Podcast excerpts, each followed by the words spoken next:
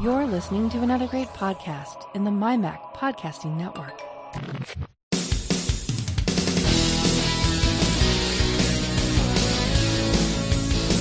Welcome to the Essential Apple Podcast, your home for news, views, security stories, technology, and all sorts of other related chit chat that catches our attention.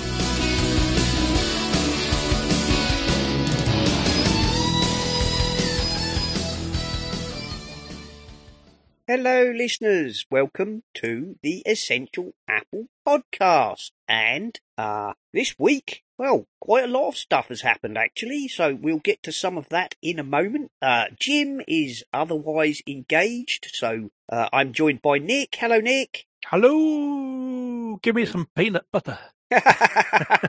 yeah, yes, indeed. Uh, in the uh, pre-show, I foolishly uh, made a cup of tea and thought I'd have a thick slice of bread with peanut butter on it, which was, of course, was a very foolish thing to do before trying to do a podcast because it was an instant dog attractor, and the dog was, you know, creeping up to me and trying to climb on me, going, "Oh, I love you so much, but please give me your toast and peanut butter."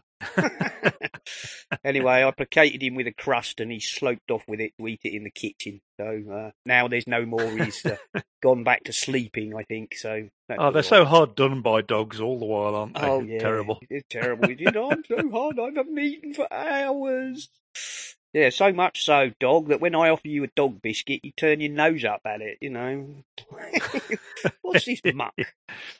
I thought it was only cats that were fussy, but there Oh you go. no, no, no, no, no! I've got a variety of treats for my dog, and he's got very. uh "Oh, What's this? What's this muck? You know, this dog food you put down? I don't want that. Anyway, there we are. So, um, yes, quite a lot has happened this week. Of course, the um, I'll tell you what I haven't got a link to because it's hard to write a story about something not happening. But uh, so far, no sign of any announcement about the uh, you know purported Apple event. Oh, that's true. Yes, but sixth of September, aren't we? So today, Um, recording. Mm, Is poss- yes, we are. I mean, they like to do a Tuesday, so I suppose they could put out an announcement tomorrow, which would be seven days ahead. Mm, that'll be something to look forward to, anyway. Yep, but no, as of yet, no official comment about an Apple event. Lots of stories uh, about yeah. the watch being, you know, oh, the watch has got production issues. Well, it's in pre-production. That's what pre-production is for, to find out where there are issues. Don't make Yeah, they're story going out of to uh, just uh, just a little uh, a little heads up because I've got I'm in the know about what they're going to release. They're going to release everything, Are they? Yeah. and they're going to release everything, and they're going to do it uh, the, the same day that they actually have the. the uh, The- anyway, that's my prediction. they're going to have, they're going to announce everything that they've got, and it will be available as soon as it's ready. How about that? That's As a right. Grand Yeah. prediction. I like the Ming Chi Kuo's got nothing on us, mate. Nothing at all. he's, he's got a more. He's got a cooler name, perhaps, but yeah. yeah. Oh dear. Right. Um. Well, uh, let's get this one out of the way then, shall we, Nick? Because I think we're sick of talking about this one. Really, Apple has delayed the rollout of its controversial child safety features in order to make improvements. Um, and uh, that was at MacRumors, and it's all over the place, of course. And the Independent here in the UK says Apple indefinitely delays introduction of photo scanning features after widespread outcry. Um, I'm still hearing people get this all mixed up. yes, I mean, I'm still just I'm seeing YouTube podcasts and things, and I'm thinking you haven't actually listened properly to what they're actually doing, have you?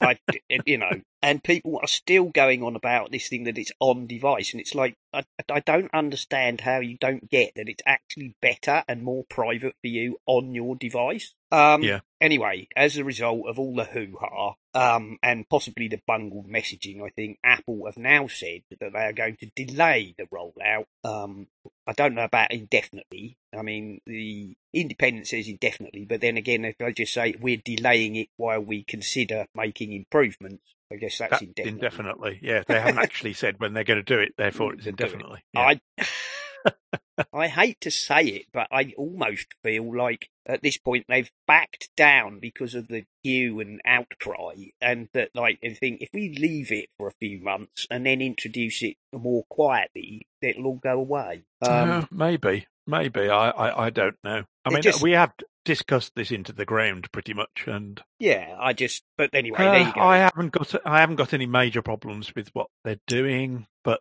if they can make it even better, then and and, and placate some people. Yeah, Um, I guess. I, I can understand. The, the reason this has become such a big issue is because Apple are so big about privacy. Hmm. If Apple didn't go on constantly about privacy, this wouldn't be an issue at all. I don't think. No. Uh, uh, as as we've said in when we've discussed it before, lots of other people are doing this anyway without even asking. So um, yeah, we'll see. We'll see. Um, uh, I think it probably is something that's going to run on a little bit, a little bit like one of the um, security things. It'll uh, it'll run on a little bit until Apple can find the right magic sprinkly dust to put on it, and then yeah, and, then and it'll then- probably come out. or they might bring it out bit by bit, which uh, Yeah, that several- might make it clearer. Yeah, I mean, it might make people have if they release said, you know, the it. fact that they did sort of all three at once was a very bad move because the two things about photos are so easily conflated when they're actually completely Yes, yeah, Um, that's right. If you if you just say we're going to scan your photos, that sounds really bad.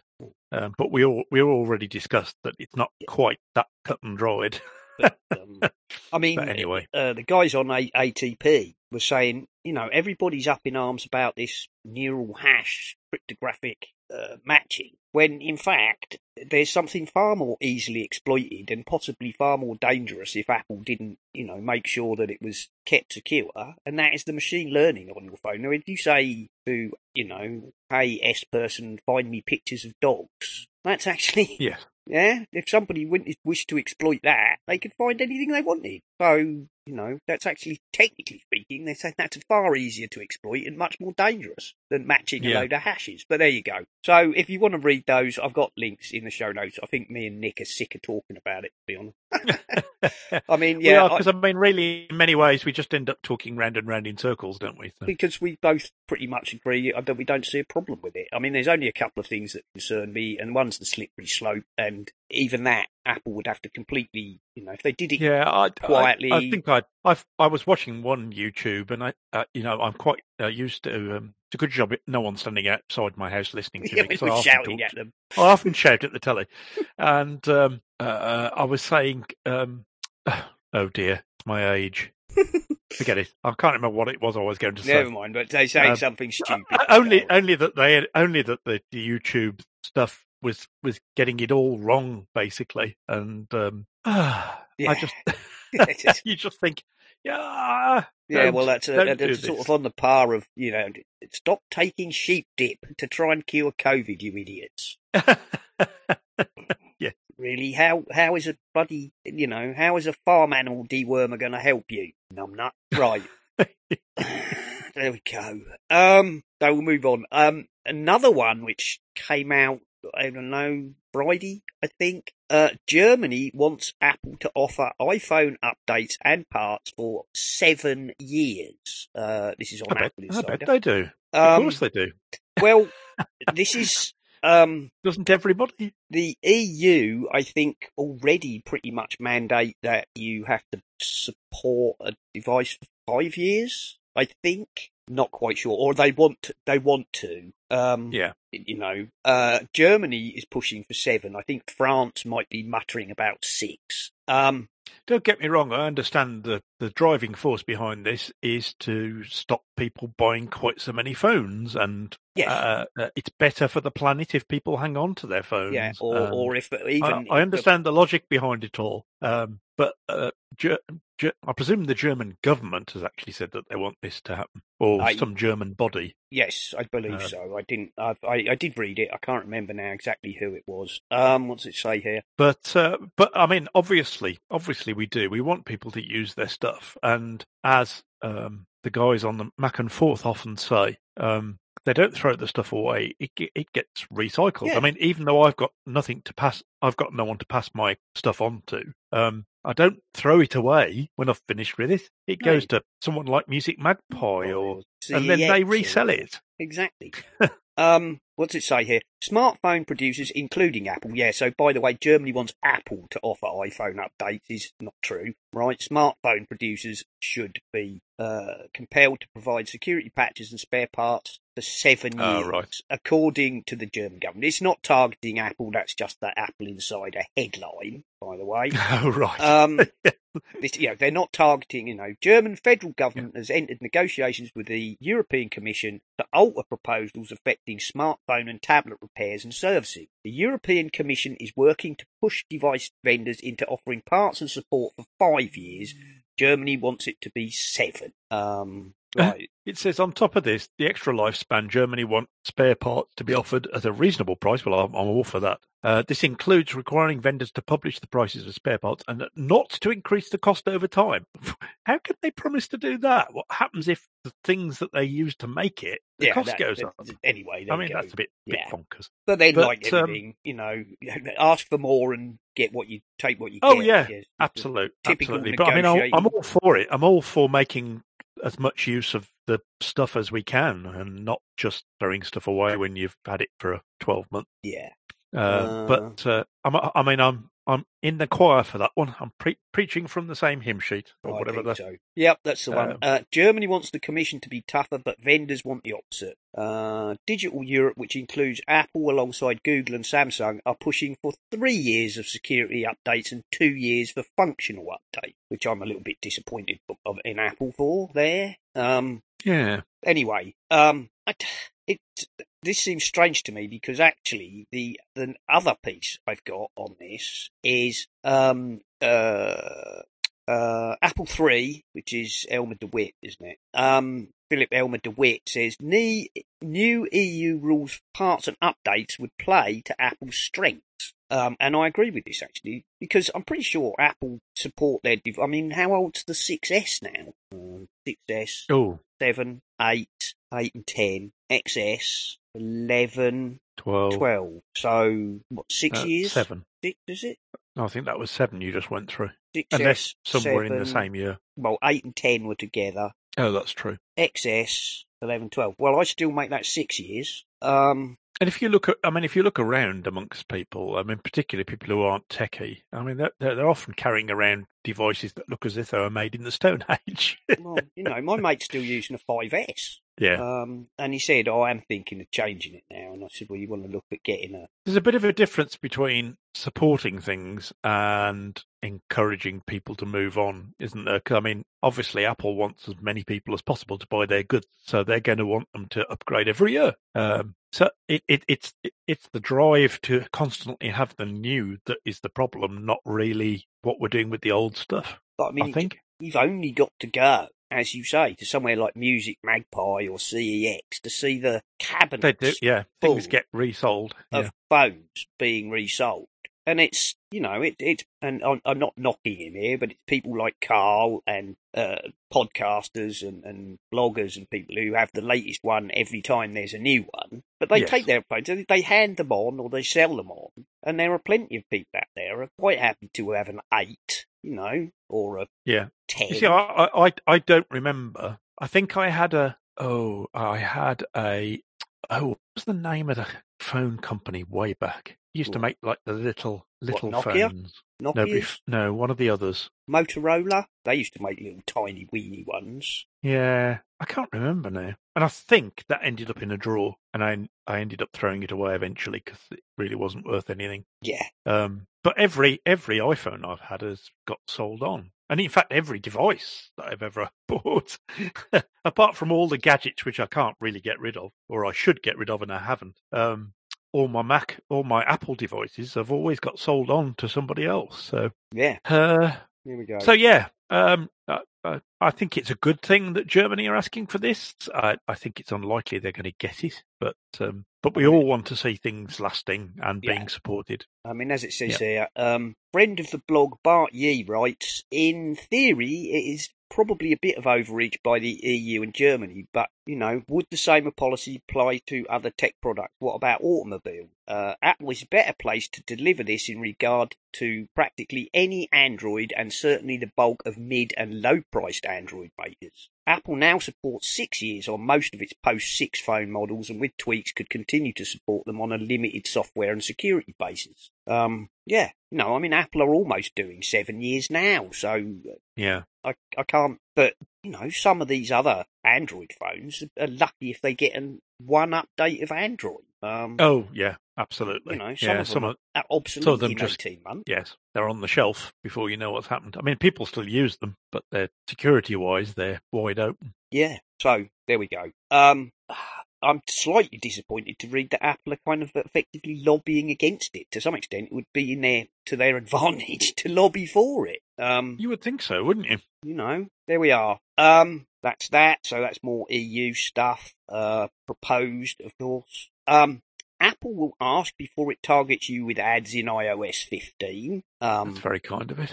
Very kind. Well, they're basically, it seems to be, although it's slightly different to the tracking transparency that they've imposed on everybody else, they're kind of applying the same thing to themselves, apparently. Fair enough. You, I think I saw one on mine, on my beta. I didn't even really think about it. It just came up and said, "Do you want targeted ads or not?" And it's just like, "No, thank you." Um, So it's got turn off, turn on personalized ads or turn off personalized ads. personalized ads. That means we, you know, we look at what games you buy or apps Yes. you download or music you And listen we'll to. recommend something like it. and yeah. we'll try to recommend things we think are useful. If you turn it off, you'll just get random stuff. yeah. And our experience is if you turn it on, you'll, they'll just show you things you've already bought. yeah, quite likely. If it's anything like Amazon, so just turn it off. Show me random stuff. I'm not. Oh, this is a really interesting vacuum cleaner. Yeah, I bought that last week. Yeah, thanks. yeah, yeah, thanks a lot. Yeah. so there you go. Apple are, um, I assume, you know, I am pretty much assuming what they're doing there is uh, forestalling any attempt as people to say, well, they don't do the same for themselves. They put their Uh, own yeah. I'm sure. You know, you make us ask people to track if we can be tracked. So anyway, they've introduced a screen that says, "Do you want personalised ads? Yes or no?" There we are. Um, Uh, the the only trouble with all these um, questions about uh, about security and about you know being tracked is most people won't read them. They'll just click on OK. Yeah. Um, most of the people I know uh, who are older people, uh, they they don't even read. They get themselves so confused because part of the reason they get so confused is simply because they don't read what pops up in front of them. No. And they'll ring me up and they say, "I've had a message," and I'll say, "Well, what's the message?" And they say, "Oh, I don't know. I just clicked on OK." yeah, yeah, So yeah, for some of us, it's good that they're asking. but the rest of us, um, well, it doesn't make any difference because you don't really care. I mean, um, slight aside, but there was a message on our um, Mug user group message board uh, yesterday, Saturday, can't remember now. But um, a guy posted like, you know, everybody, can I just check here? I, you know, I was, I went to a site and I got this big pop up saying your Mac is infected with, you know, extreme viruses. Download Norton, you know, antivirus here to clean it up. And without thinking, I clicked OK, and it took me to a site and I didn't like the look of it. So then I, you know, shut that, opened the browser again, went to um, the Norton Symantec site, downloaded Norton free trial and ran it, and I ran Malwarebytes, and my machine's clean. You know, have I done the right thing? Like, yes, you've done exactly the right thing. You know, that was almost Yeah. certainly a scam. It took you to a fake looking Norton site where you would download something that was Trojaned or infected, and then you'd be in trouble. I think I think these days the ones that are far more nefarious and probably far more effective are the text message ones from delivery companies. Oh yeah, Um, so I had one this morning. Um, um, hold on a minute. I'm just going to read the uh, the address to you because, but I'm not sure you know everyone would look at this. So it says, um, "Sorry, we missed you today. Please visit hermes.tracking-online-reschedule.com." yeah. Which isn't Hermes. Most definitely isn't Hermes. of course Uh, and so, But, I mean, for those of you, know, I expect most of our listeners know, but for those of you who don't know, if it's Hermes, it'll have Hermes.com on the end of it. Yep. Or somewhere in it, it'll have Hermes.com. Um, usually but that at looks, the end. you know, that looks enough like It does. because it, it you does, know, at a quick glance, it says Hermes slash tracking slash rescheduling slash whatever. And it That's right. And, and if, if if it had got if it had got Hermes.com slash, then it would be Um, valid. You know, then that that would be perfectly acceptable. That would that is Hermes. The, the trouble is, it's it's difficult to explain this to the average guy in the street, isn't it? Mm, it is. It is. Um, and another story, cautionary tale. Um, a guy I know, um, I bumped into the other day, and you know, how are you going? And he said, "Oh, all right, except my bank account got hacked." And I said, "Oh, blimey, you know what happened?" He goes, "Oh, well, I got an email saying you need to renew your TV license." And he said, "So I went and filled it in." And the Oh, next dear. thing I know, my bank account is out empty because, of course, they'd got all his details. They'd got his name, his address, credit card details because he'd filled it in, and then he went, "Oh, well, I've been had, and I, you know, yeah." I do, you- mean, do you know? Um, uh, in some ways, there are some companies that don't help themselves. So I I've twice recently uh, because I've started going back to the dentist again because I delayed it, you know, all during the lockdowns and whatever. Um, uh, they've been sending me an email, and I'm sure it's them. It looks it looks a, a bona fide um, email from Bupa, and it says we need to update your personal details. And when you click, so I have clicked on it, and I started to fill it in, and then realised just how much information they wanted to know. yeah, And they exactly. wanted name, address, they wanted, you know, your medication details, they wanted lots of stuff. yeah, And what it did is it, it took you to a Google Doc. mm, So I'm pretty sure it's it's kosher. but But there's so, no way I was going. No way in No a way, million no years I'm going to fill that in. So yeah, my Uh, mate, It's off a link. It's off a link in the email, and uh, you know I feel if they when I go they say you still haven't given us this information, I'm going to say look, Bupa need to not put the link in the email. They Yeah. need to be directed to a website and then taken from there. Um, Uh, um, who was it? Some somebody a similar tale. I think this was on Twitter. Somebody posted, um, you know, a genuine email. I think it might have been from Amazon, but um, you know, what they said was, look, if we're going to teach people how to avoid scams, then kosher companies need to stop sending out emails that look like the scam ones do. not They're not scams. Yes. So it, they'd reported it but I think it was Amazon, and I, I, I can't remember. It might not have been Amazon. It might have been somebody else. So you know, I'm not pointing the fingers here, but the point was they they said, oh, I, I wrote back to them and said, you know, you do realise this looks exactly the same as the sort of scam emails we get all the time, claiming to be from Amazon or and and and or these are quite eBay big or companies. yeah, Yeah, these are these aren't flybonites. These are big companies, and they should know better. and they should know better. So uh, Yeah. a bit later, they said, "Oh, I got a response," and it was like, "Thank you for pointing this out to us. We will be reviewing our policy on, you know, uh, communicating to customers because, yeah, you're right. This is not helping. If it, you know, if we send out things like that, that's how scammers get away with it. They send things that look like Absolutely. they come from Amazon or eBay or your bank or whatever, and that you know. I mean, most of the good ones will have a thing saying, "Please visit," you know, log into your account and do this and do that. Yeah. you know, and then yeah, precisely. we will never send you a link, and we won't do this, and we won't ask you for this, that, and the other. But um, there we are. Um, so uh, what else? Sorry, we went down a bit of a rabbit hole there. Well, it we? doesn't matter. Doesn't matter, does it? That's that's good. It's good. Um, but yeah, that is true. You know, I mean, I get them all the time. The things about your parcel has been, you know, taken back to the depot. Yes. Yeah, I'm getting more and more of them as well. There we are. And some of them look very, very, you know, some of them are farcically bad, but some of them look very, very convincing. Except Yes. It's highly unlikely that any, you know, I know I've got no parcels coming, so you can go get stuck. exactly. uh, that or Bank of America. Please log into your account and give us your details. Oh well, that's very that's very kosher, isn't it? I don't bank with Bank of America. I'm not even in America, idiot. there we are. But you know, I guess if I send out a million of them, some of them are going to hit people who might be tricked. This is how it works. Yeah, well, that's right. Shotgun. Yeah, you only need a small number.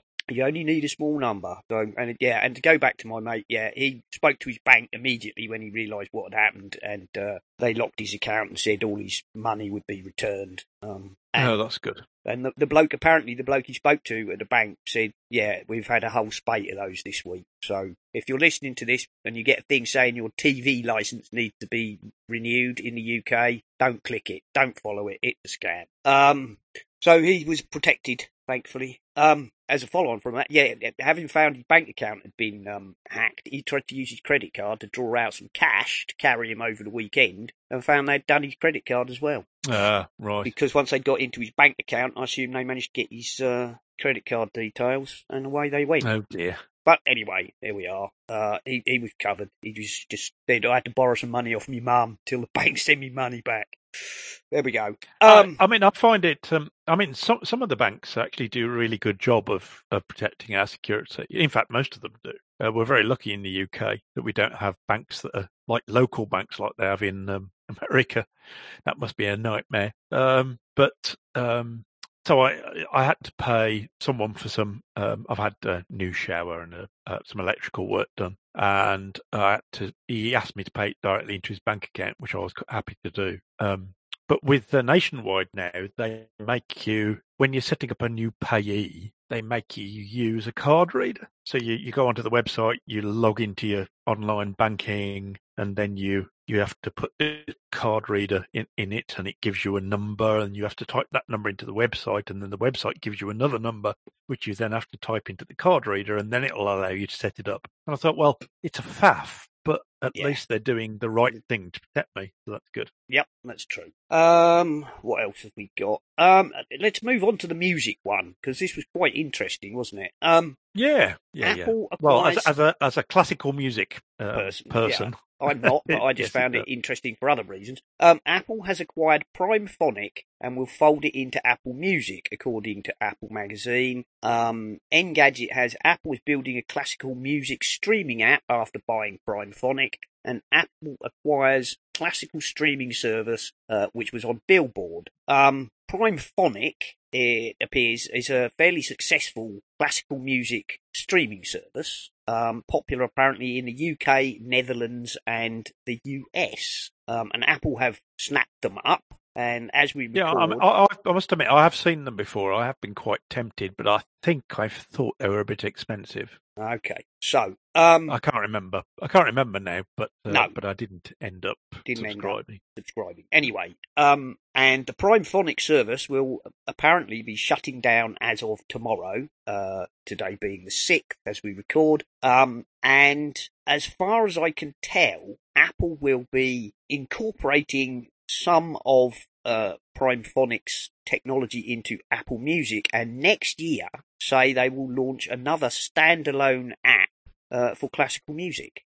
I'm assuming there'll be, you know, an Apple classical music app. Yeah, maybe so. thing. Or just knowing Apple, they'll just call it classical or something. Well, possible, possible. Uh, Apple Classic, classical. I, I, I, love. I love the, I love this quote. It said, "Speaking of this acquisition, Oliver Schusser or Schusser, I'm not quite sure how you say that. Apple's vice president of Apple Music and Beat said, "We love and have respect." Sorry, I'm doing an American accent. I'll stop. we we love and have a deep respect for classical music. I'm not sure you can have respect for classical music, can you? You have a respect Mm. for a person, surely. Yeah. Anyway. I just thought that that's typically Apple speak, isn't it? Yes, yes, it is. It is. Uh, anyway, it says here Primephonic has become a fan favourite for classical enthusiasts. Oliver Schusser, I think that is, yeah. Anyway. Yeah. probably. Uh, we're bringing great new classical features to Apple Music, and in the near future, we'll deliver a dedicated classical experience that will truly be best in the world. Which is apparently, this, you know, a reborn uh, Primephonic Yeah. type app. Um, that remains to be that remains to be seen because yes, it um, does. I, I mean, don't get me oh, don't get me wrong. When iTunes worked, it was wonderful, yes, um, but um, it's never really been best of. It hasn't been best of class for quite a long time. No. So there we go. it'll be Um, interesting to see what they come up with. I mean, the, my main takeaway and what interested me about this, rather than um, because you know you're interested in classical music and you're a classical musician, I am neither of those things particularly. Um, but what in, I was interested in was the fact that the main reason to acquire them seems to be for their um, metadata classification skills slash technology Right? because yeah. as as we were saying before the show, Nick, you know, classical music is not you cannot sort classical music by the same kind of criteria you sort popular music by. Yeah. You know, Because um, in some ways, even though there are albums, in some ways, albums are a little bit of a, an anathema to classical music. Quite often, you'll have um, back in the old record days when you used to have your record, it would often have just one piece of music, you know, a, a, a symphony, or uh it might have a symphony and a short piece, or uh, uh, so unlike an album of songs where you might get twenty or thirty songs, you might only get one piece of music Mm. effectively. indeed. So it's it, it, it doesn't quite fit the the mold. No, indeed. Um, which is where streaming, of course, I guess would be a great advantage to classical music. You could, because you know, Yes. rather than having to have your music, you know, if you've got a long symphony, rather than having it on a double album or a double CD where you have to stop in the middle, um, you can just stream the whole piece, no matter how long it is. Um, That's right. I mean, if it's something like Mahler Nine, which goes at uh, it, uh, I remember going and hearing it one. I remember going hearing it in, in a concert once, and I thought, is it ever going to end? no, enough. it does seem to go on for a long time. Is was it, is it the King of Bavaria? There are only so many notes you can hear in an evening. Oh dear, I, I think it was the King of. I'm sure I've just upset lots of Mahler Nine fans, but Yeah, there we but, go. Each to their own, obviously. Each to their own. Indeed. But um, I actually quite like the fact that I actually uh, some a lot of people felt that when Classic FM came out that it was a bit it was sacrilegious almost um, that you were breaking up music and only playing parts of it and uh, and all that sort of stuff. Well, I, I was never that uh, snobby, in all honesty, about classical music, uh, and I actually like the fact that with Classic FM you get little bit, you know, you have five minutes there and you'll have ten minutes there, and you'll have. I like that, and and of course, you know, having that in an electronic format means that you could just say play me some random music and you just get all sorts of stuff. Yeah, indeed. Um, I mean, the main thing, as we were saying before, is you know classical music can't really be simply uh, you know um, sorted by the kind of criteria you use for popular music. You know, with popular music, you probably get artist, album, uh, you know, genre, uh, whether it's live or not, whether it's a remix. But with classical music, you know, even the same piece. Let, let's just go with, you know, Beethoven's Fifth, because everybody's heard Yep. Beethoven's Fifth. If you say, all right, Beethoven's Fifth, then you're going to say, okay, um, who's the conductor? Where was it recorded? Who's the soloists? Um, There are no soloists in Beethoven's Fifth, but Well- I'll let that one pass. but okay, who, okay, who I know what you're saying. you know, all right, who's the lead timpanist? You know, whatever.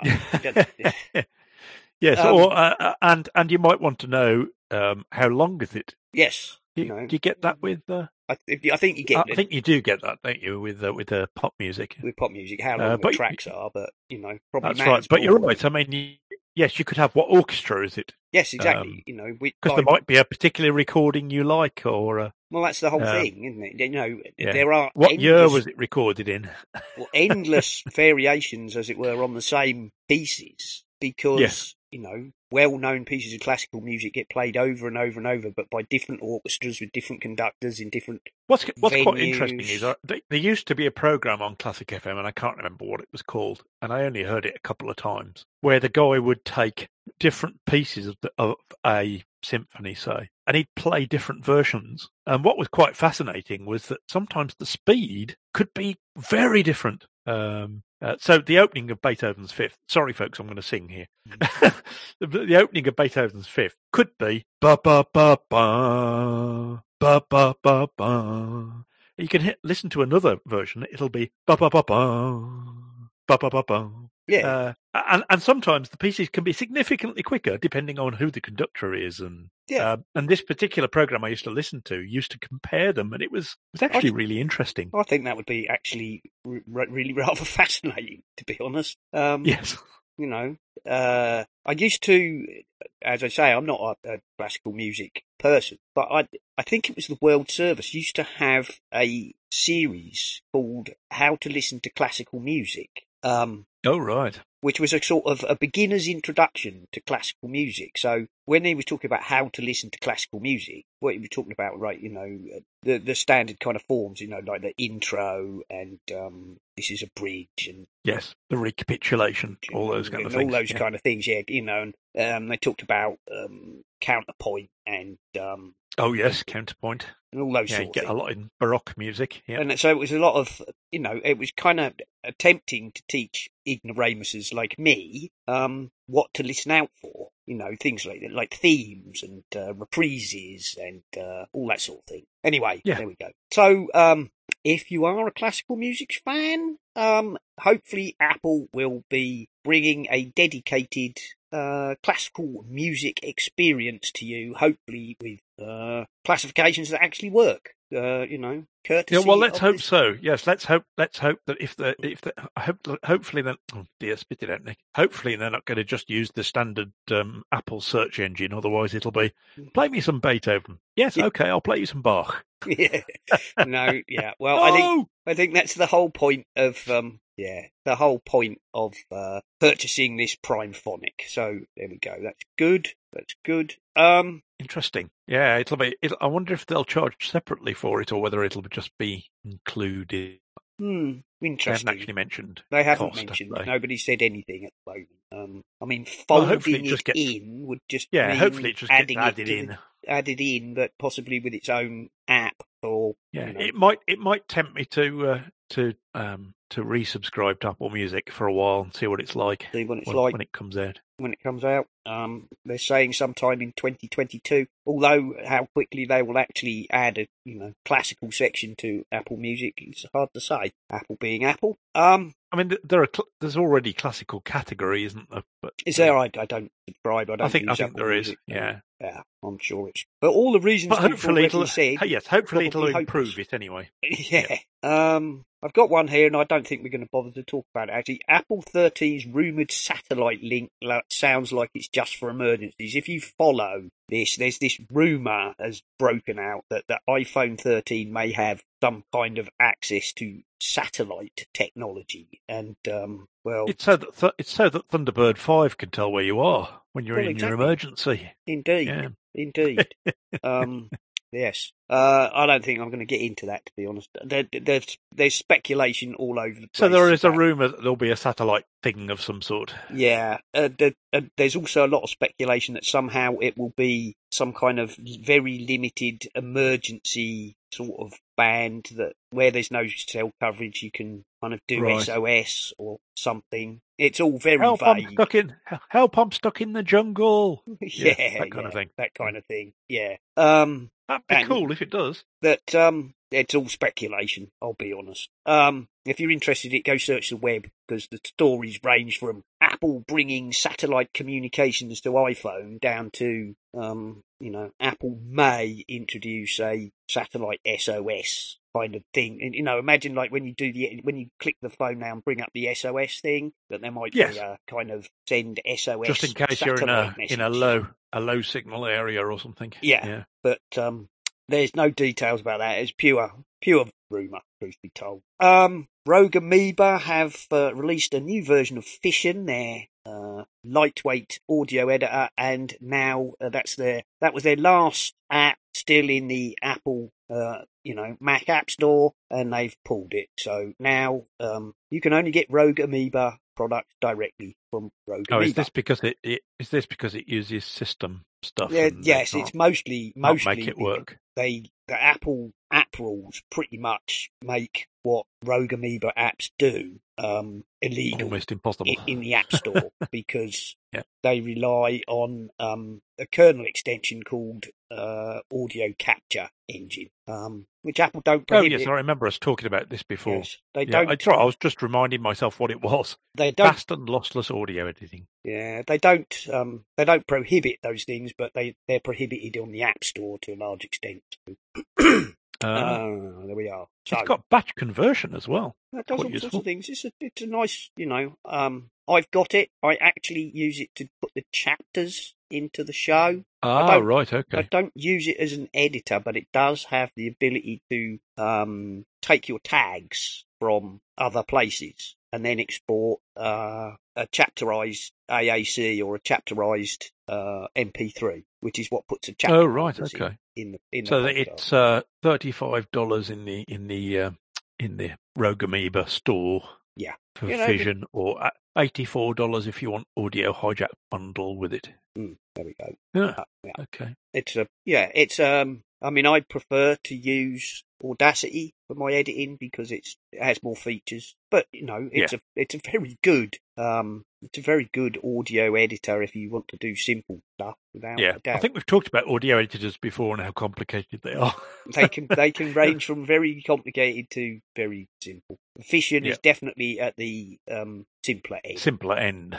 Yeah. Yeah, it's it's very um very much targeted at doing simple audio editing. Uh, what else have we got? Apple Arcade is to get an exclusive Lego Star Wars game. Apparently, Well, I'm sure I'm sure the Americans will love that. I'm not that um, enamoured of Lego particularly, but well, the, bizarrely, the Lego games um are often uh better than the games they ape. To be fair. oh right, oh, that's interesting. That, um, my boy, he's not so mad at it now, but he had a, a a Lego Star Wars game, and it had CPO and you know all the rest of them in it, and it was very very funny. Um, and it, it it's Le- all the usual Lego sort of Star Wars battles.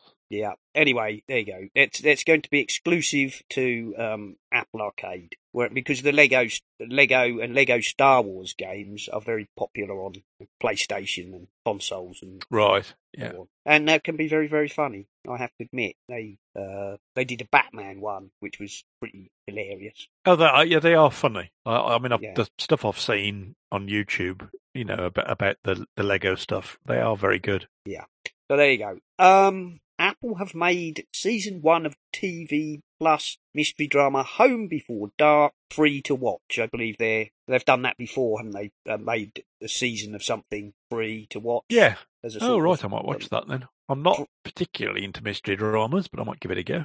Have you Free. watched that one? I haven't. I haven't, but I hear it's very good. Um, I'm not sure. Um, I think they're making this free to everybody as a kind of, you know, Yeah. Uh, come and come and have a taster Yeah, kind of lost, I thought lost leader. Um, right, Home Before Dark is a drama series about Hilde Lisko, a child journalist who published a newspaper called Orange Street News in her hometown of Selinsgrove, Pennsylvania. Um, okay, really good. Yeah, oh, based on a true story, apparently. Oh, in real Oh, life, right. uh, Hildy L- Lysiak was the first to report on a murder in her town of Selinsgrove, which gave her paper uh, national and international media attention. For a limited Well, time, you you can watch season one of Home Before Dark for free, exclusively on Apple TV Plus. So I guess that's a sort of lost leader slash. Uh, Well, if I like it, then that means I've I'll want I want to watch that.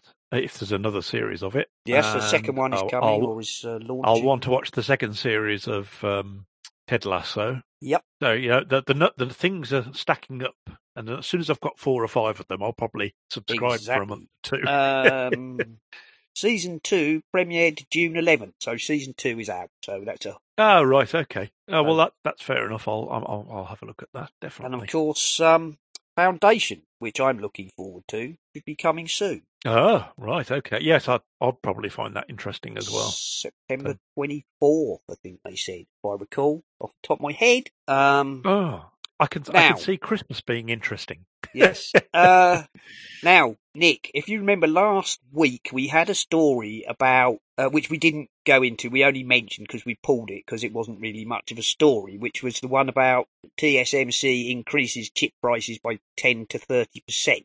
Yes, and we said, ooh, and then it, and it was kind of uh, clickbaity, implying that it was a bit rumory. Yeah. that Apple would immediately hike the price of uh, you know their product. Um, I put this one in because uh, WCCF Tech have a story uh, which I think was published today, which is um, TSMC increased its five nanometer nanometer chip prices for Apple by only three percent as it expects higher volume of orders. So there you go, which is what we so not not as horrible and, and terrible as we thought it was going to be. well, what we said, isn't it? What I said is, you know, Apple uh, are a huge part of TSMC's customer base, and I'm sure they've Yeah. negotiated better deals, and everybody else is probably getting their prices jacked up for supply and demand, whilst uh, TSMC continue to feed Apple with the chips they want. So there we go. Um, Jolly good. so that's you know, they're imp- they are increasing the prices, as I understand, for everybody else, but from between ten and thirty percent, depending on what, just what Okay, but they they rely too much on Apple to upset them. Is that what it is? Well, I suspect they've uh, negotiated a deal. You know, Yes. I, it would not surprise me if Apple hadn't secured a deal of some kind when they went in and said, "We want chips, all these chips, and we're going to need them, and we'll make Oh, a yes, uh, five-year yeah. deal." And They're you not. know, They're not. They're not renegotiating there and then, and then saying, "Okay, from next week it'll be."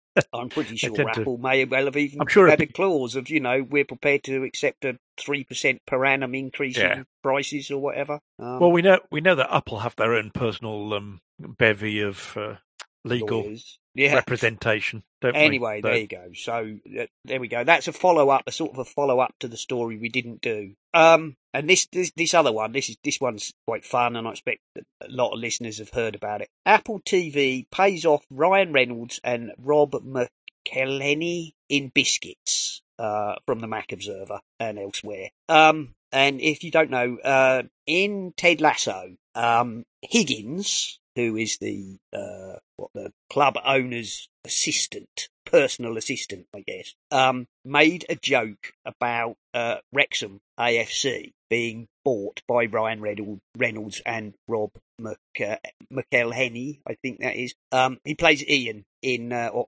Ian as he pronounces it, in Mystic, Mystic Quest, Mythic Quest. He's the boss of the company Mythic Quest Oh right, in yeah, the yeah, show, yeah. which is another Apple TV show. Um, and uh, he made a joke about them being unlikely buyers of Wrexham AFC, and um, they, uh, in retort, sent um, a spoof cease and desist, which said um, something along the lines. Uh, we bear no ill will towards Higgins, but would prefer if the show would cease and desist from the casting of doubt regarding our commitment to the club, the fans, and the Wrexham community. And uh, they demanded that they would, uh, yes, to avoid legal action, please send two large boxes of Ted Lasso biscuits to the racecourse ground, uh, Wrexham, before the Wrexham season begins on Saturday. Well, they didn't actually get them by Saturday, but uh, Apple then tweeted um, biscuits on the way uh, in response to this.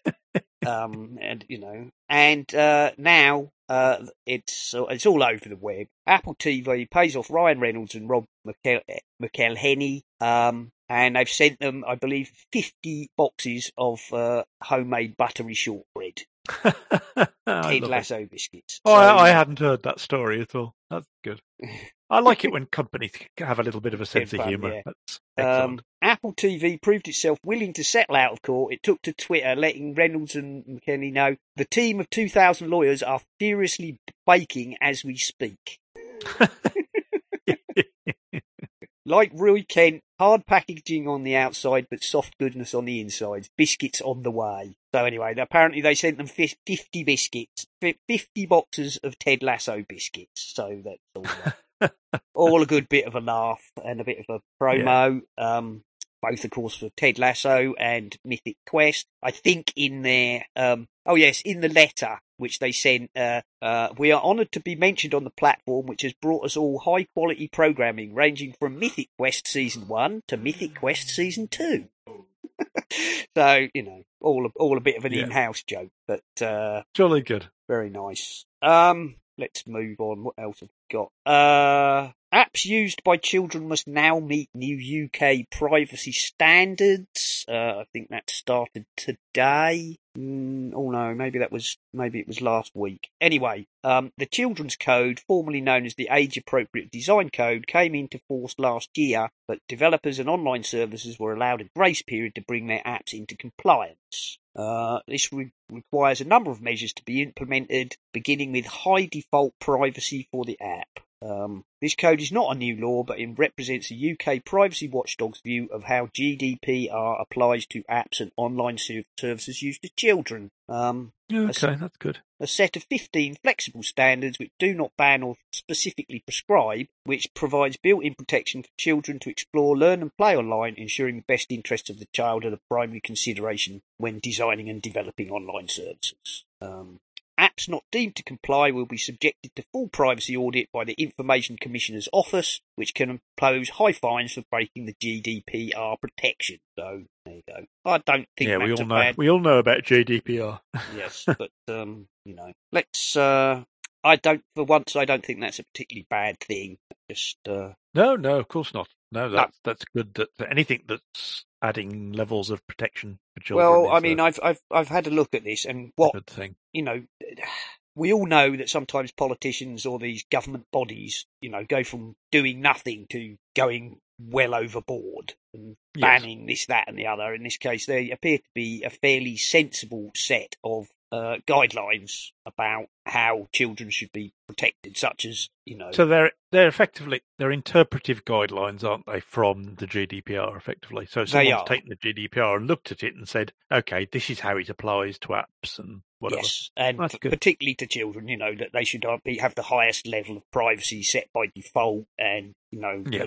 you should collect the absolute minimum amount of data from them, and so on and so forth. Jolly good. I don't think any of us will complain about I that. I don't think any of us are going to complain about that one. Uh, Google's new AI photo upscaling tech is jaw dropping. This one was on Petapixel, and um, it is absolutely stunning. I have to admit. Um, do you remember for the uh, the show around the houses? I found a rather low res image of uh, Noddy in Toy Town, and I Yes. used the I used the Pixelmator AI Super Res to make it considerably better so that it was actually usable for show art, which isn't particularly big, but even so, you know, it improved it no end. It didn't look like Lego blocks. Um, Google have used a new technique to turn uh, sort of really grotty um, 64 by 64 uh, uh, pixel images into sort of 1024 by 1024 or bigger uh, portraits. Um, you've got to go and look at the website to see just how bloody amazing so is this it is this available for everyone to use, Um, or is it only something that they're right. Uh, it, high fidelity image generation using diffusion models um, is shared by the Brain team about breakthroughs they've made in image super resolution. And a Right. machine learning model is trained to turn low res photos into a detailed high res photo. Um, It is very impressive. I'm sure. I mean, it would be really nice for everyone to have this technology because I'm sure there's a lot of us, and particularly those of us who were in the early days of of, of digital cameras, where we have stuff that is actually only a few meg, you know, one megapixel or two megapixels, uh, and being able to apply this to them would be brilliant. so what we've got here, If what it, that's make it, if they make it available. uh, what it says is the first approach is called SR3 or super resolution via repeated refinement. Uh, super resolution diffusion model takes a low resolution image, builds a corresponding high resolution image from pure noise. Um, the model is trained on an image corruption process, which noise is progressively added to a high resolution image until only noise remains. It then learns to reverse the process, starting from pure noise and progressively removing it to reach a target distribution. and then, um, what they've done is they then added uh, another level, which is called CDM, uh, a class conditional diffusion model trained on ImageNet data to generate high resolution images. Uh, it's a cascaded multiple diffusion mis- uh, model. So basically, what they're doing is they're not trying to go from 64 by 64 pixels all the way up to say to you know 2056 by 2056 in one jump. You basically Yeah. use the same. And, the- and they're also go on. Yeah, you use this, this sort of SR3 technique, but progressively. So you go from Yes. 64 to Uh, uh, and then once they apply this CDM, it's basically saying this is what if it's a face, this is what a face should look like, yes. So and and uh, and refining it in, to make it look properly like a face. yeah. So um, That's really clever, isn't it? it is both uh, amazing and terrifying. Um, but it, it, yes, it really is getting a bit like uh, you know, zoom and enhance, zoom and enhance. Oh, oh yes, on the uh, on the on the police things on telly. yeah, you know, where Yes. they Yeah, they- could you just zoom in on that about you know fifteen million percent? exactly. um, Right, it says here the results are impressive despite having a few errors such as gaps in the frames of glasses, etc. Although they would likely pass as an original photograph for most viewers at first glance. With uh, SR3 and CDM, we've pushed the performance of diffusion models to state of the art on super resolution and class conditional ImageNet generation benchmarks. Um, so at the minute, Well, this is a technique, not something likely to be. Um, yes. but it will be coming. I'm sure something will something will come out of it. Yes, I'm sure. And actually, in the comments, in the comments, exactly what you said. Uh, this is why I do not delete my old photos, especially with RAW. New algorithms breathe new life into old six megapixel shots from 2005. Yeah. Um, Cool. and then somebody's replied to that, or my 640 pixel shots from 1996, um, and so on. Uh, yeah, that's but really that's interesting and very clever. So, Very clever indeed. and the, yes, do go look at the pictures. They are bloody amazing. Um, particularly where they show you the sort of grotty low res image and how it's turned them into very, very uh, realistic looking photographs. Ah, dear. Um, Windows 11 will be available on October the 5th, apparently, for all those who care about that. That's the official launch date. yeah, I know. That's that's it. Um, Instagram is to require users to provide their date of birth, according to MacRumors. Um, I'm surprised it doesn't already, to be honest. Yeah, that Um, seems to be a bit of an omission, doesn't it? Because I mean, I know everybody lies, but in theory, you're not supposed to have a Facebook account before you're 13. Um, I don't think you're supposed to have a Twitter account until you're 13. Everybody who wants to do it just lies through their teeth and just adds 20 years to their age. But you know, um, yes, whatever. there was uh, there was some um, wa- ways of sort of combating that, weren't there? A while ago, I remember them talking about that they would ask age relevant questions, and you had to get so many right before they'd allow you to to log in. Ooh, oh, I can't remember what that was. not I can't remember what it was. It's a long time ago. I know, I know. At one point, the government were talking about having some sort of universal age verification system, and then we're going to pay a porn company to manage it. That was, uh, unsurprisingly, fell at, at the first hurdle miserably because it was stupid, stupid, Indeed. stupid, stupid. Um, So, would you like to hear before we close out because we're getting near to there, aren't we? we are getting near to the end, indeed. Would you Would you like to hear about my experiences at Fully Charged Live? We would outside? indeed. We would very much indeed, Nick, like to hear about. I, I mean, particularly as uh, you also test drive the EC4. So I'd be interested to hear what you uh, have to, you know, what you felt about it. So I um so I booked this ages ago. Um I've been to the previous two fully charged. Um and for those of you who don't know, obviously from its name it's about electric cars, but it's also about renewable energy. So it, it it's, all around the green renewable energy um sector. So there's a lot of stuff there that isn't car related as well, like solar and infrared heating was one that I thought looked quite interesting. Um uh, and all, all all the batteries and all that sort of stuff. Oh, oh, Uh, before, before before you Yeah. carry on, Nick, because you've reminded me something, and you know what will happen. I'll completely forget what it was if I don't say it now. Have did you did you see the um the piece this week about the bike by wire um oh, I didn't design. Okay, the idea is that uh, an electric bicycle it has no longer has any um, physical connection between the crank, which you pedal, Yes. and the wheels, rather than a chain or a belt or a, a drive shaft or what you know, or set of gears or Yes. anything else. The idea is that the pedals are a generator. So as you pedal, you are turning a generator. You know, a bit like the old-fashioned dynamo on your bike back in the Yeah, day. so some resistance. Yep. Yep, yep. And apparently the resistance can be set by the user to what they want. Um, and this generates electricity, which is then fed, uh, you know, to the hub motor on the back wheel by wires, obviously. And then that electricity is turned back into motion. So Oh, interesting. now No, I'd not seen that at all. that's um yeah that was a piece and it uh i forget what it was called and it, it uses some particular technique which i also forget now but i read it and it was interesting but my immediate thought was i'm not sure how efficient that would be because obviously a, a chain or a belt is a very efficient way of transferring the energy you put in via your legs into Yeah, I would have thought so. rotation of the back wheel. But you know, how much energy loss are you going to get by converting it to electricity, then passing it to another motor? Um, Not only that, in the UK at the moment, I think that would be illegal because you have to be turning the bicycle. At the moment, it's if it's if it's power driven without any, it's a difficult one, isn't it? It, it if it's power driven without any input from you, then it's classed as a motorcycle, not as a bicycle. So there has to be some input from you, and I suppose there still is. I suppose there still is really in a way. yeah, But it- if you don't pedal But suddenly you've go. broken the you've broken the the physical link between the two, haven't you? Although So- it does have a battery, so there must be a point at which you can, you know, oh, my legs are tired. I'll stop pedaling for five minutes. Oh yes, yeah, yeah, and that's true. That's true of all electric bicycles. But Yeah. there has to be some input from you to get the the vehicle, the bicycle moving. Well, I think in the first place. y- it won't it won't go very far without you pedaling because obviously I don't suppose it has Yes. a very big battery on it.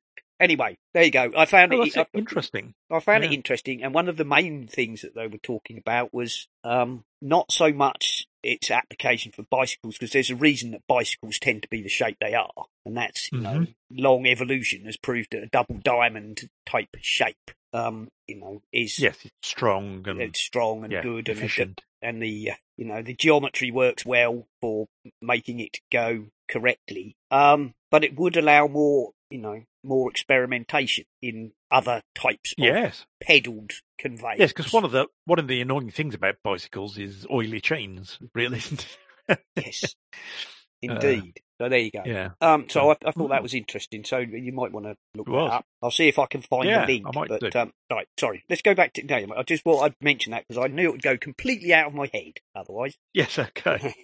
So, uh, so yes, I'd, I'd been to um, Fully Charged before, but this was the first one, of course, because of COVID, that was outside. It's the first one they decided to have at Farnborough, uh, and they decided to have it in Farnborough in, I think it was April 2020, and of course it got delayed, and then they moved it to October, I think, and then it got delayed again.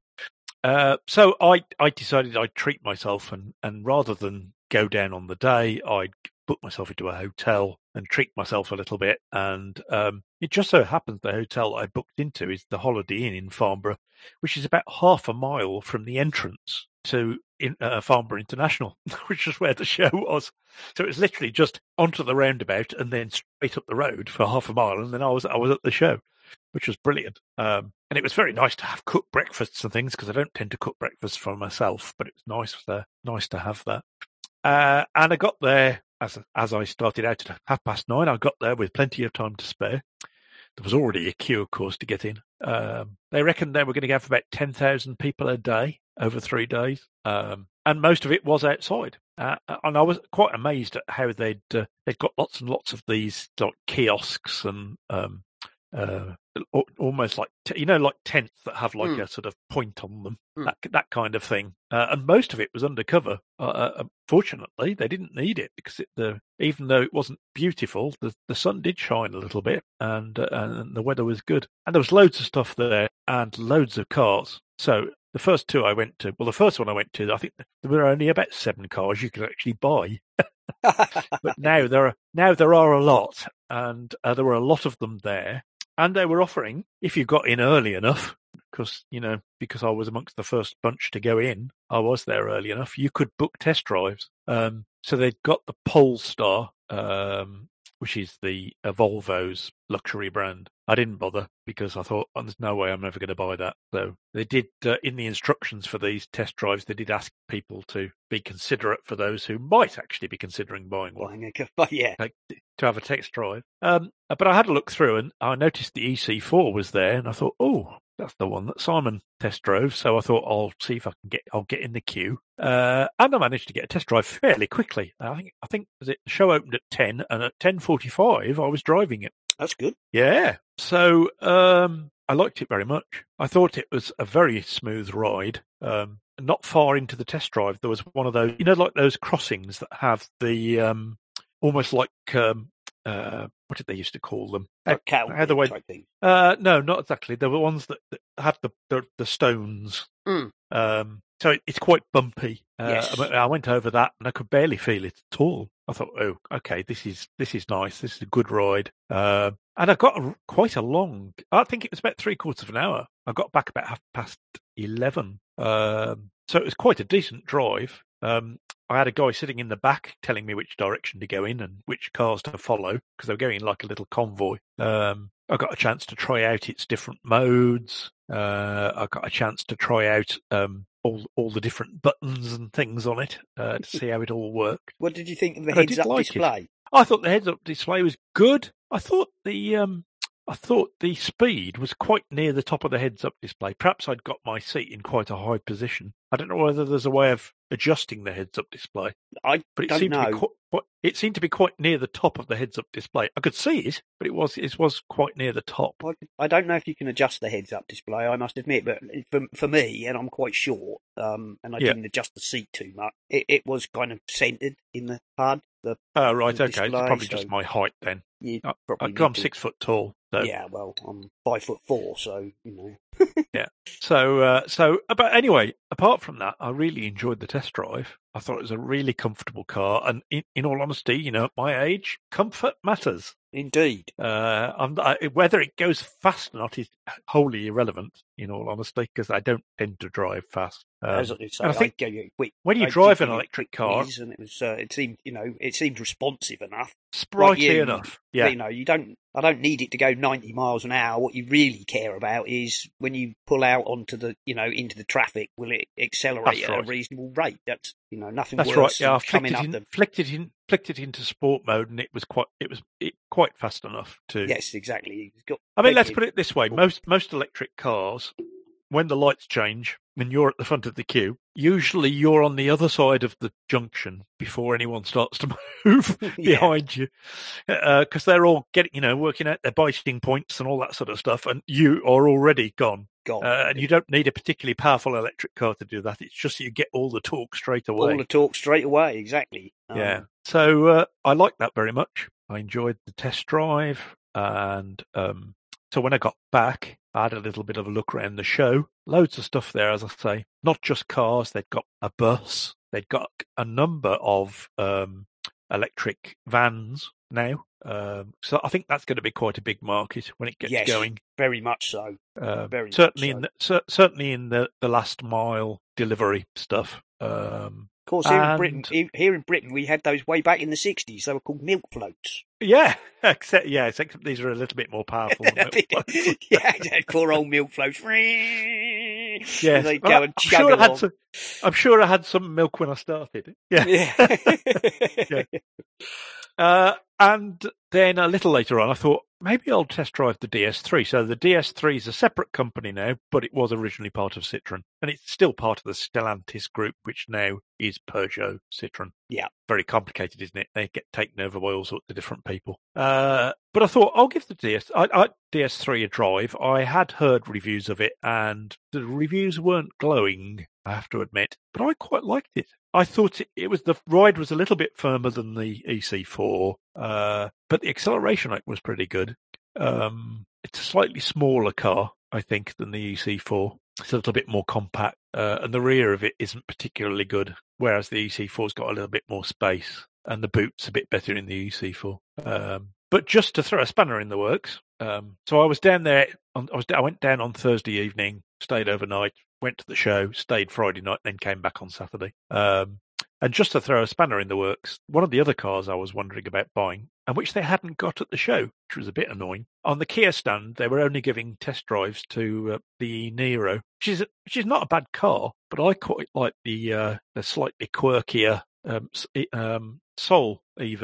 It used to be the Soul. Originally, the Soul was electric and petrol, um, but they don't supply the petrol one anymore, so it's only electric now. So I, I rang up um, Kia. No, I messaged Kia on their contact form, and I was put through to a guy in not far from me, uh, and they'd got one I could test drive. So this morning I went for a test drive, uh, and I do like it. I like it a lot. The only trouble is it's just a little bit outside my price range, and they're bringing out a new model, which is pushing the cost up a bit yeah. which was a little bit disappointing. Uh, now, this has 200 and odd brake horsepower, so he said, just try it in sport mode.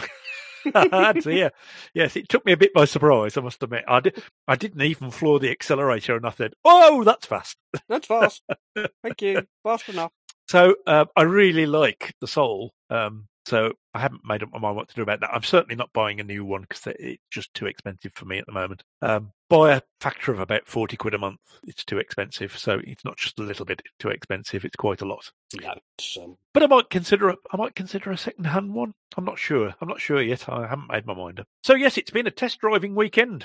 I, I, I enjoyed it very much, and and the show was well worth visiting. Even if you've got just a little bit of interest in electric cars, you don't have to own one. no, Um, it's interesting thing to you know. But it's an it was an interesting crowd. I mean, I think it's fair to say that probably forty percent of the people there either had an electric car or were interested in electrics in some way. Um, they asked a few questions, you know, during some of the talks, and like, you know, who owns an electric car, um, who who's got solar panels, who's got whatever, and uh, probably more than you'd expect stood up to say they they'd got those things. Um, so it does attract people who are interested in this kind of area, obviously. well, of course. But there was still a fair number of people. There were probably more than fifty percent of people there who were just interested to find out what they were like. Well, I mean, we've also got to bear in mind that although it's, it sounds like a long way off, I mean, you know, here in the UK and the EU, they're pretty much saying that you will not be able to buy a, you know, internal combustion engine vehicle after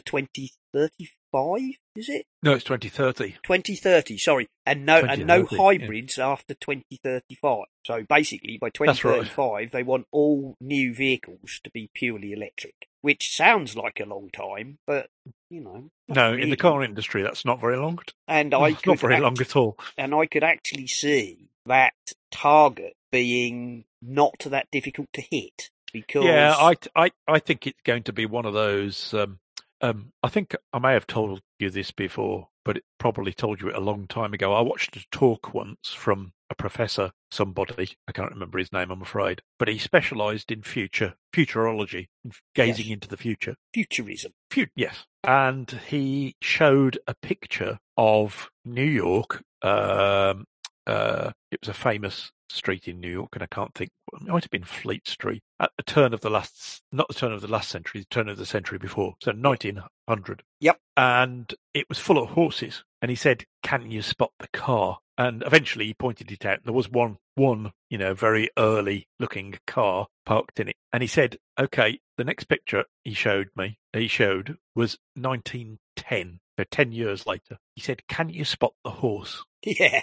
So in ten years, it had changed that that much. So I think you're right. I think um, I think there will be an acceleration during the next few years. A Well- lot more people will start buying electric cars, and I think it'll happen all of a sudden. All of a sudden, you'll if you've got a petrol car, you'll start thinking, "Hold on, I'm in the minority." Well, as I as I said, that um, you know, the salesman when I went to look at the EC4 said to me, you know, are you interested in electric? Have you got an electric? How long have you been interested in electric? So on. What do you know about electric vehicles and so on and so forth? I think he was ready there with his, you know, um, with all these, you know, myth busting quotes.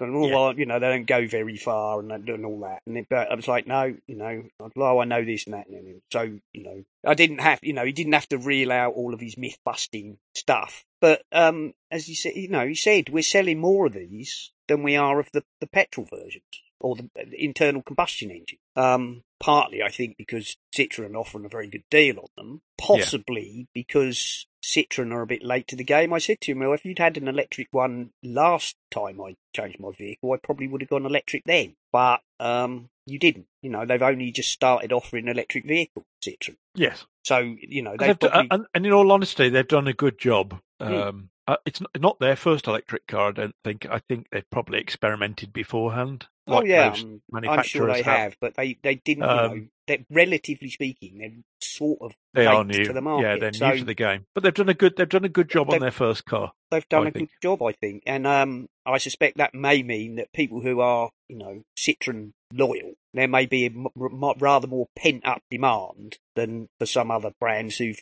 had electric options for a few years. But um, you know, it's an I, I, interesting. I, I think the tipping point. I think the tipping point is going to come when people start demanding that the price of electric cars comes down, because I think they will eventually, enough people will want to buy them that the competition will drive the prices down. It will. It, I think what we're not happen, there. We're not there yet, but We're not there it yet. will get to that point. But the other And thing at that that point, as soon as the parity starts to get close, more and more and more people will start to buy them because it I makes sense. it just makes sense. The other thing, of course, that's going to drive it is as the deadline gets ever closer, more and more people will be, you know, getting getting hold of fuel is likely to become ever more difficult. You know, as you as you become the minority of the market, more and more Yeah. filling, filling stations, quote unquote. I mean, Shell are already putting in some all electric um, Yes, stations. That's right. I I, uh, I stopped twice on the way down um, at service station, at, you know, at the on the services um, for obvious reasons because I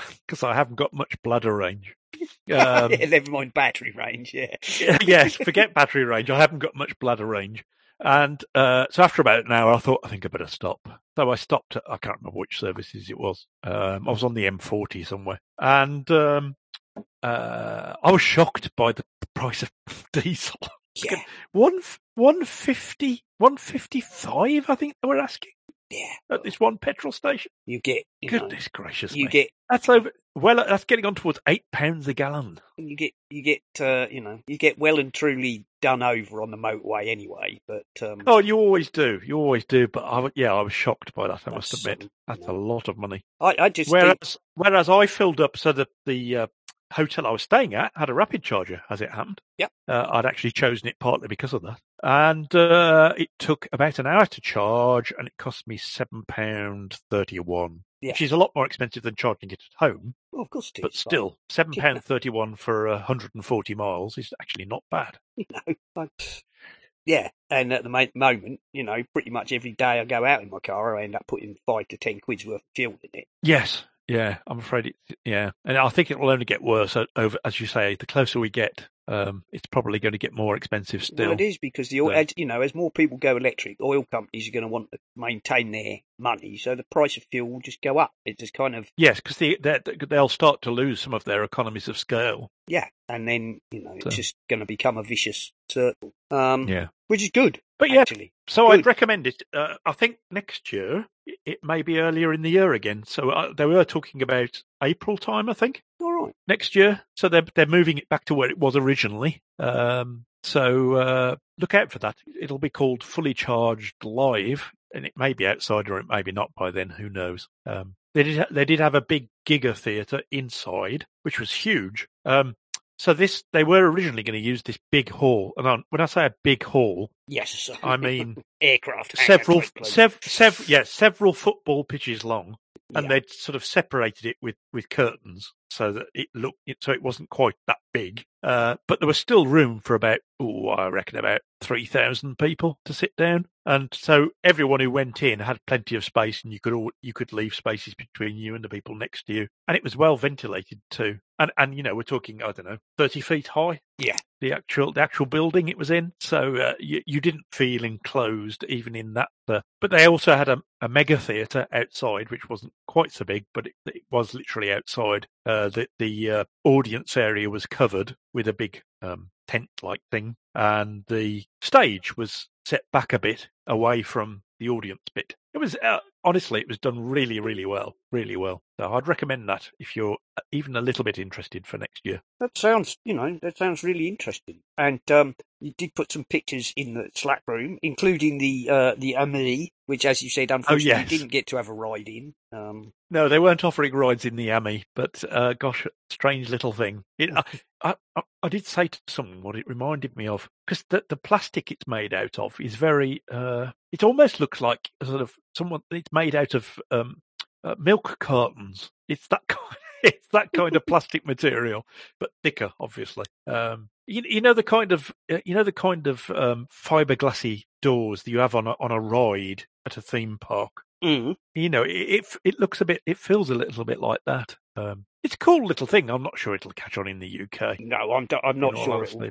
Well, I mean, because the rules in the UK probably don't allow you to drive it without a license and all the other things, which uh, make it Yes, because in. France they can, uh, the kids can drive it, can't they? The Yeah. teenagers. instead of having a moped, you know. Yes. So uh, yeah, it's aimed at a very specific market segment, and I think to some extent it's um, peculiar, possibly to France. Yeah. Uh, so the other cars that were there, the Ioniq Five was there. Uh, no, uh, the Ioniq. No, it is called Five.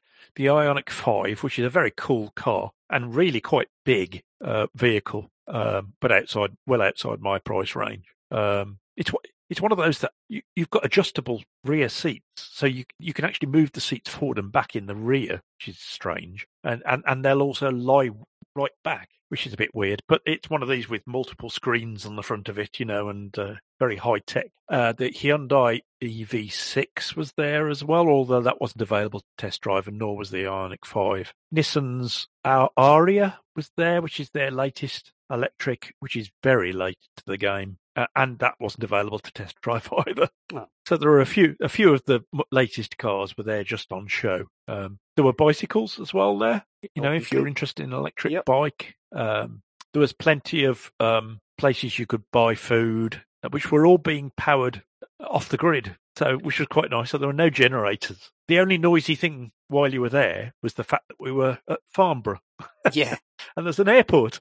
So every half an hour there was a jet went over quite low as it was taking off from Farnborough Airport. But uh, the food was typically expensive. expensive. yeah. yeah, I bought a I bought an ice cream in a small cone with a flake and a, a uh, can of Coke, and it was over seven, over six pounds. Ouch! Which, which I thought, ouch! But uh, I mean, it was a treat anyway that I was yeah. there. So I put up with that. But unfortunately, you know, just like if you went to a any kind of big show, you get a bit ripped off on the old food and stuff. So they had got a, they had got a picnic area. So if you wanted to take your own food, you could. No, like we uh, all say about those events, always you should be what you know, what six quid for a pint of warm beer in a wobbly plastic glass.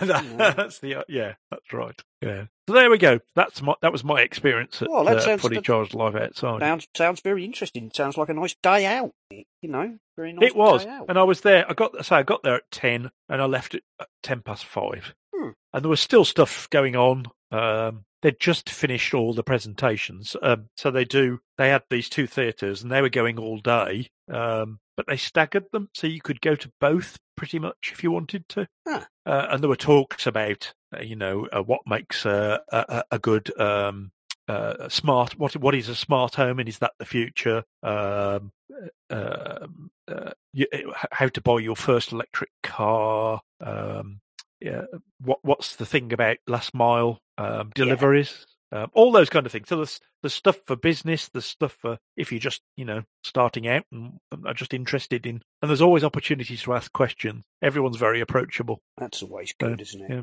And um, talking about vans, we were talking about um, you were saying about electric vans, which is um, you know very much I think going to be a big thing. Um, like you say, especially for you know um, I know Amazon. I know Amazon have bought some. I know yep. DPD have also bought uh, some. Uh, bought some. I think the post office were going to buy a big fleet. They were experimenting, weren't they, with different things? The post office. I know at one point they were experimenting with bicycles with like a sort of uh, like a sort of a, a, carrier on the back of it, like that, which which you pulled along. You know what I mean? Like a like a trailer. But it's but it's but it's but the bicycles are, are electrically Electric. assisted. So yeah, yeah, yeah, yeah. Well, because uh, um, so, I don't know if you have them around your way, but round here, um, some of the some of the guys have a, an electric cart. Oh right, okay. No, we, have we haven't had many. They have them in London, and it's like I don't know. It's about sort of five, six foot long, and probably then it's on wheels and it's a box. It, it, it's sort of like um, Street Sweeper's Barrow, but it's got four wheels and a handle. Oh right, okay, yeah. And and you you know, it goes, you squeeze the handle and it goes along at sort of four mile an hour or something. oh, right. No, I don't think we have those. So here. it's like an electric, but, uh, so that, you know, the guys who are delivering on foot but have got more than a, you know, a yes. bag full. So they, they can walk along with it, as and, it were. And then, yeah, so they're not having to pull this cart of, you know, big heavy thing and full of parcels or whatever. It's loaded up with the parcels and mail and it, it just, you know, battery powered. Cle- clever stuff. But um, talking, yeah. Otherwise, talking of vans, um, Nemo has posted in our Slack room, uh, the electric Morris JE makes its public debut at Fully Charged Live. Did you see that? Oh yes, I saw that. I did. Yeah, yeah, cool looking ve- vehicle. Yeah, it's So it's, um, a, it's a retro, retro. yes. It's an older vehicle, but it's been. it's the- quite, oh, that's another. There was another section where where that pe- they'd got people who have converted cars. So there was a, uh Jaguar E-Type that had been converted to electric. Um, there was that that van. Um, oh, I can't remember what all the others were. There were, I think, there's a Ferrari. So these these are where people have bought up the original car and then converted them either to electric themselves or or a third party company's done it for them. nice. Um, yeah, Very nice. Yeah, the electric Morris JE is a 21st century reimagining of the 1950s J type, which is the Morris van you'll see in endless sort of late 50s and early 60s um, British movies. Very distinctive with a sort of um, triangular grille with horizontal bars and split Yes. Very the uh, kind of thing you would have seen in France, isn't it? yes, it looks a bit like France had a lot of those. sort of panel vans. Yeah, Yes, yeah, yeah, that's right. That's what I'm thinking look of. like they're made out of corrugated iron. They're not, but they, Yeah. they're, they're Yeah. flat-sided and they're sort of uh, post-war, so designed to be made simply out of stamped metal panels. Yeah. Um, Yeah, yeah. yeah, yeah. I what I want to see is uh, electric Bedford buses, like the old ones you see in the old films. Oh, that'd be brilliant. wouldn't? Old-fashioned Bedford buses, yes, definitely. I'm sure someone will do it. yeah, they someone- probably will. Someone will, someone will do it. that's uh I think that's one thing that electric also might inspire is a little bit of a breakaway from the sort of not that there's anything wrong with modern styling. Obviously, it's you know all very aerodynamic and whatnot, but for you know might introduce a little bit more uh, flair in design. You know, Yeah, you would hope so, because when you look around at cars these days, they, they do look all like. I mean, sometimes it's quite difficult to tell which car you're looking at because they all look alike, don't they? And they all start you to know, look, if as you said, like if it's a stormtrooper helmets. You know, Yes, if it's a crossover, then then you look at the back of it. If if you're not if you can't see the if you can't see the make, sometimes it's really difficult to tell which Oh, one's which very because much the so. backs just all look very similar to one another. I mean, I, I find it quite interesting that, you know, if you look at uh, vehicles on Britain's road, some of the most popular vehicles are like the reimagined Beetle, the reimagined Mini, uh, the reimagined Fiat 500. Um, you know, I think people quite like some of that retro styling when everything wasn't designed for ultimate aerodynamics, but for, um, you know, style to some extent. Yeah, I mean the um the, one of the pictures was of the Fiat 500, which actually is really stylish. I'm not I'm not sure it's for me, but when I looked inside it, and it, it is very stylishly done. You can tell it's been, it's been done by the Italians. Um, it, it, it's it's a really nice uh, really nice piece of you know inside it's a really nice place to be. So, Exactly, exactly. Yeah. So there you go. Right. Oh, uh, I've. I've just had a I've just had a message from CarWow to say we've found cars.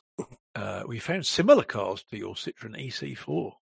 Uh, yeah, and I guess I guess we should actually say uh, get better soon to Carl because if you haven't listened to the latest um, Mac and Forth show, he had a bit of an accident on his bicycle. His bicycle kind of fell apart underneath him as he went across a railway crossing. And uh, oh no, I, I missed that. Oh, Yes, right. he'd taken Poor a Cole. bit of a he'd taken a bit of a tumble, and uh, he put some pictures in their Discord channel. He's scratched, scraped his leg up and his arm, and oh bashed his no, ribs. that's horrible. he- he's got a great big, you know, road rash down his leg and a gash in his arm, and a, it says he's bruised his ribs. Um, he's bad enough that he's Oh, taken a few days off work, so you know we're not. Oh well, it must be bad then, because you know he just doesn't, does he? Do that?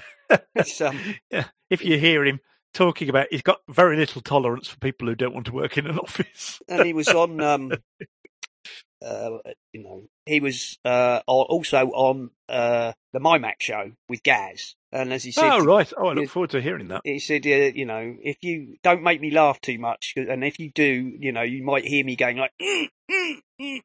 Oh, it's horrible. It's Yeah. horrible. When I when I fell oh, a number of years ago now, when you're a big guy, you go down with a bit of a wallop, and all I did was trip over my own blooming feet. I was an idiot. Um, and I was out walking, and uh, oh, I bruised my ribs that day, and oh dear, they hurt for ages afterwards. They Yeah, take so long to heal. It's very, very unpleasant. So, yeah, get better soon, Carl. oh um, yeah, absolutely, Carl. I, I don't know exactly seen, what happened to his bike, but apparently it kind of broke in half underneath him. So there we go. I don't know what bike he had, but uh, there we are. Uh, dear. So let's let's wrap it up then, uh, Nick. I've got a couple of uh, last things. The worth a chirp slash essential tip for this week, and this comes from Tony uh, via the Mac Geek Geek Gab eight eight seven. Um, and it might have, uh, I think it's been repeated on several other places since. But uh, Tony said you can use Tell Contact to speed up Siri spending sending a text. And I have tried this. So instead of doing the, you know, hey S person, send a text, um, and then it says who, yes, okay, who do you want to send a text to, and all the rest of it. Uh, you can simply say, hey S person, tell the contact you want it to, and then the message. So you can do it all in one, and it will say, Oh right. do you want to send that message? So it's a, a voice hack, as it were, a shortcut that you can use. And I have used it and it worked. So you can just go, you know, tell person I'll be home in five minutes and it will say, do you want me to send that? It's uh, an excellent tip, courtesy of Mac Geek Gab and listener Tony. So there we are. Um, and the last two pieces before we close out. Uh, software for graphic designers finds success in two acts. This is in uh, was in the Times, uh, which is paywalled, unfortunately, but there is a free trial option if you've not used it before. Um, it's a piece about Ashley Hewson and Serif. Oh, Um, I didn't bother to read it. I just read the bit you can read before you before it tells you you have Yes, to sign up for a free paywall. trial or, or or pay up. But um, if you're interested, there's a piece there. Um, and you know how we were talking about self-driving cars last week, and I Yes. mentioned that um, a lot of the accidents are actually the you know the self-driving vehicles being hit. Uh, iMore had a story with a headline which is more clickbaity than the story, which is Apple self-driving cars experience minor accidents within a week of each other. Um, but then it turns out that one was stopped in traffic and was rear-ended, and the other one was in manual mode and again was hit from behind. Uh, so neither were actually anything to do with it being an Apple car and you know an Apple self-driving test vehicle, but everything to do with them being struck from behind, um, as we said. And um, perhaps perhaps auto- autonomous cars ought to have like sort of big balloons that blow up when someone gets too near. yeah, yeah, so like if they do crash in, external you know, don't do any airbags. damage. external airbags. Yeah. Um, and I don't have a link to this, but I did see a follow up on the Toyota uh, bus incident that we talked about. Um, and it, although it was only a preliminary uh, take on the incident, uh, pretty much as I'd surmised, the uh, bus was turning in. The uh, you know the vision impaired athlete had stepped out onto the crosswalk. The bus had already applied the brakes. The uh, human driver uh, didn't expect the uh, athlete to continue stepping out, uh, but also applied the brakes anyway. But the distance, uh, you know, available was too short. Too short. struck. Um, luckily, Yes, I'm we- afraid. I'm afraid one thing that electric cars, automation of electric cars, can't do is bend the laws of physics. yes, you know, your ton of metal will still take a certain amount of time to come to a halt. Oh, and before we go, uh, obviously you, you tried to. What did you think of the generative braking? Because obviously I've never driven an electric car before, so I don't know how that would the, the Yeah, I- sensation of it. Yeah, I didn't think much of it actually. I mean, I'm quite used to having quite firm the um, the Ioniq that I've got has got three levels of regen, and I quite like driving with quite a lot of regen. Um, and I, it's the only thing that was a negative really for me. I thought the B mode wasn't strong enough for me. Okay, so you Um, would have liked more regenerative. I would have liked more, but uh, but having said that, it wouldn't put me off buying the car. No, Um, it's just that. I've experienced I have experienced other things which I like better. that's fair enough. I mean, obviously that was Yeah. my first time, and then you can have it on or off. Why you'd want to drive with it off, I've no idea. But um, What what what I was quite interested by was um so I the uh the Kia Soul has three levels of regen exactly the same, but the regen on three on the Kia Soul is quite snatchy. I was quite surprised. So when when I release when I've got it in max regen mode, it slows the car down quite quickly, but it's very smooth, very smooth indeed. So it never feels like the car's being snatched at, as if you just stamp, you know, the accelerate, the uh, brake pedal. Whereas the the the, the um, Soul did a little bit. I was quite surprised, considering they come from the same family. Hyundai Kia are all part of the same, so it's probably using the same gear underneath the. I was quite surprised to find that the that three was a little bit snatchy, and I didn't like it anywhere near No, as I much as I, I do. I wouldn't the like Ioniq. that. I mean, No. the um, the I mean, you expect it to slow you down, but you you don't want it to feel as if you've just tapped the brake pedal. Really, Yeah, what I you mean, want the- is you want it to feel like heavy engine braking. Yes, Really. I mean the the Citroen to me, I, as a you know newbie to driving an electric car, felt Yeah. pretty much how I would have expected it. It was a bit like the you know the older days of putting it down into third and letting the clutch out gently. So Yes, it would Yeah, you could feel right. it That's slowing it's the right. car, and it and in a nice way. It was smooth, and it, it behaved how you expected it to do. I guess I can see with Citroen perhaps thinking that a lot of their buyers would be first timers, that they wouldn't want it to be Yeah. too fierce because that would put I think, people yeah. I think I can see that. Yeah. Now, the thing is, once you get used to it, especially when it's smooth, like the car I've got at the moment, when you get used to it, particularly if you're doing lots of country driving, it's absolutely brilliant because you know you're driving along a, perhaps a single track road, and you come to a corner, and all you do is take your foot off the accelerator, Yeah, and, and, and the car slows down quite a lot. yes, So, so you're not dabbing backwards and forwards between acceleration brake, accelerator brake, um, and it means that you, your driving is much smoother as a consequence. Yeah. So that's the advantage of it. Very much so. There we go. Right, I just I just thought that. I just thought you know I'll ask I'll ask Nick because he's obviously got more experience of probably different you know levels. Yes, I'd Uh, say I'd say it was probably even a little bit lighter than the, my Leaf was, and the Leaf only had a B mode. Um, it, it it it wasn't as heavy wasn't as heavy as I would have liked. Uh, Fair being enough. someone who's quite used to it now. Yeah, I think that that's Um, probably the difference for me. I think if it had been much stiffer, it might have felt a bit like going into third before you really should. Uh, yeah, yeah, yeah. The last thing you want is for it to kangaroo when, yeah. when you when you when you take your foot off the accelerator. so- yeah. Absolutely, it needs to be nice and smooth. So, that- yeah, that's excellent. Right, well, we've gone on quite long enough, I think. So, uh, we'll wrap it up. So, uh, Nick, tell people where people can't find you. right, Rightio, they can find me occasionally on Twitter. I'm Spligosh, S P L I G O S H. You can join me in the Slack room because I'm uh, there some of the time, and uh, you you can get some of uh, the the church videos. We had a quite a, a big service, a circuit service, so it's a number of churches getting together on Sunday. So that was quite fun. I'd actually got someone helping me who is um, who is actually getting to grips with it and, and understands what I'm doing now. So, so that's good. That's some, someone extra because I was also playing the organ. Yes. I haven't quite got enough hands to do it all myself. So he was helping out. He was helping out doing the words for the hymns, and he also changed the scenes a couple of times for me. So you know, it, uh, with scenes we had like some some liturgy, some words on the screen. So he had to swap between the words and the camera showing the front and that kind of thing. And he was getting quite into it. So so that's good. That that'll be an extra pair of hands when I Excellent. need it. all very good. And links to those are all in the show notes, of course. Right. Uh, you can find me uh, on the Twitter as at Serenak, and that's S E R E N A K. Obviously, I'm in the Slack room. Uh, the show tweets as at Essential Apple. All of our stuff is over on essentialapple.com. And uh, that's about it. Uh, thank you to everybody who listens, of course. Thank you to all the people who support us in any way, shape, or form. And uh, if you haven't done it, think about doing a review on Apple Music podcast thing, whatever it is now. Um, because we haven't had one for ages. But other than that, uh, we'll be back next time. So see you then. Goodbye. Drive carefully.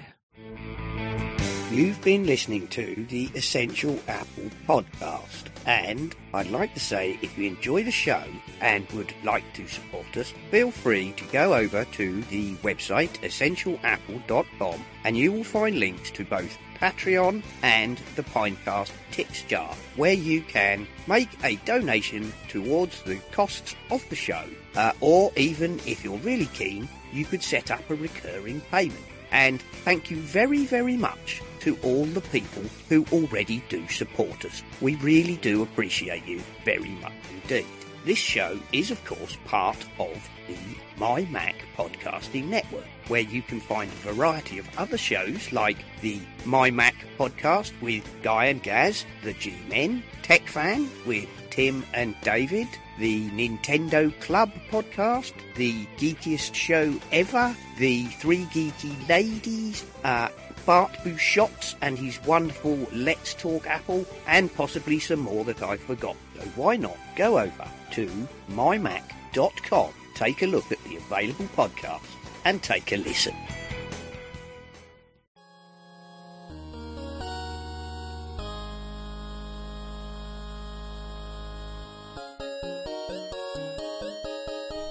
Hey, David, this week on TechFan, let's talk about Apple.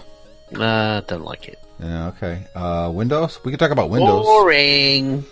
Um, yeah, you know, there's there's a lot of cool things in 3D printing going on. We could we could talk Really? about. Cool.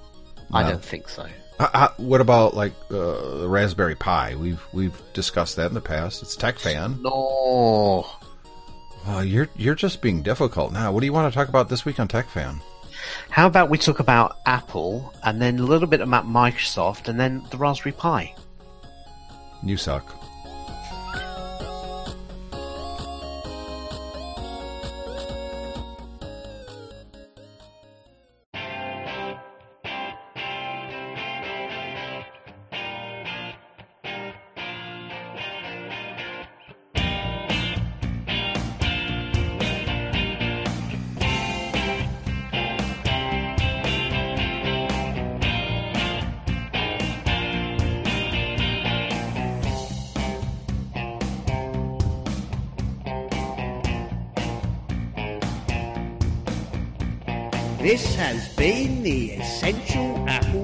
Podcast. We hope you enjoyed the show and we look forward to you joining us again another time. Until then, goodbye.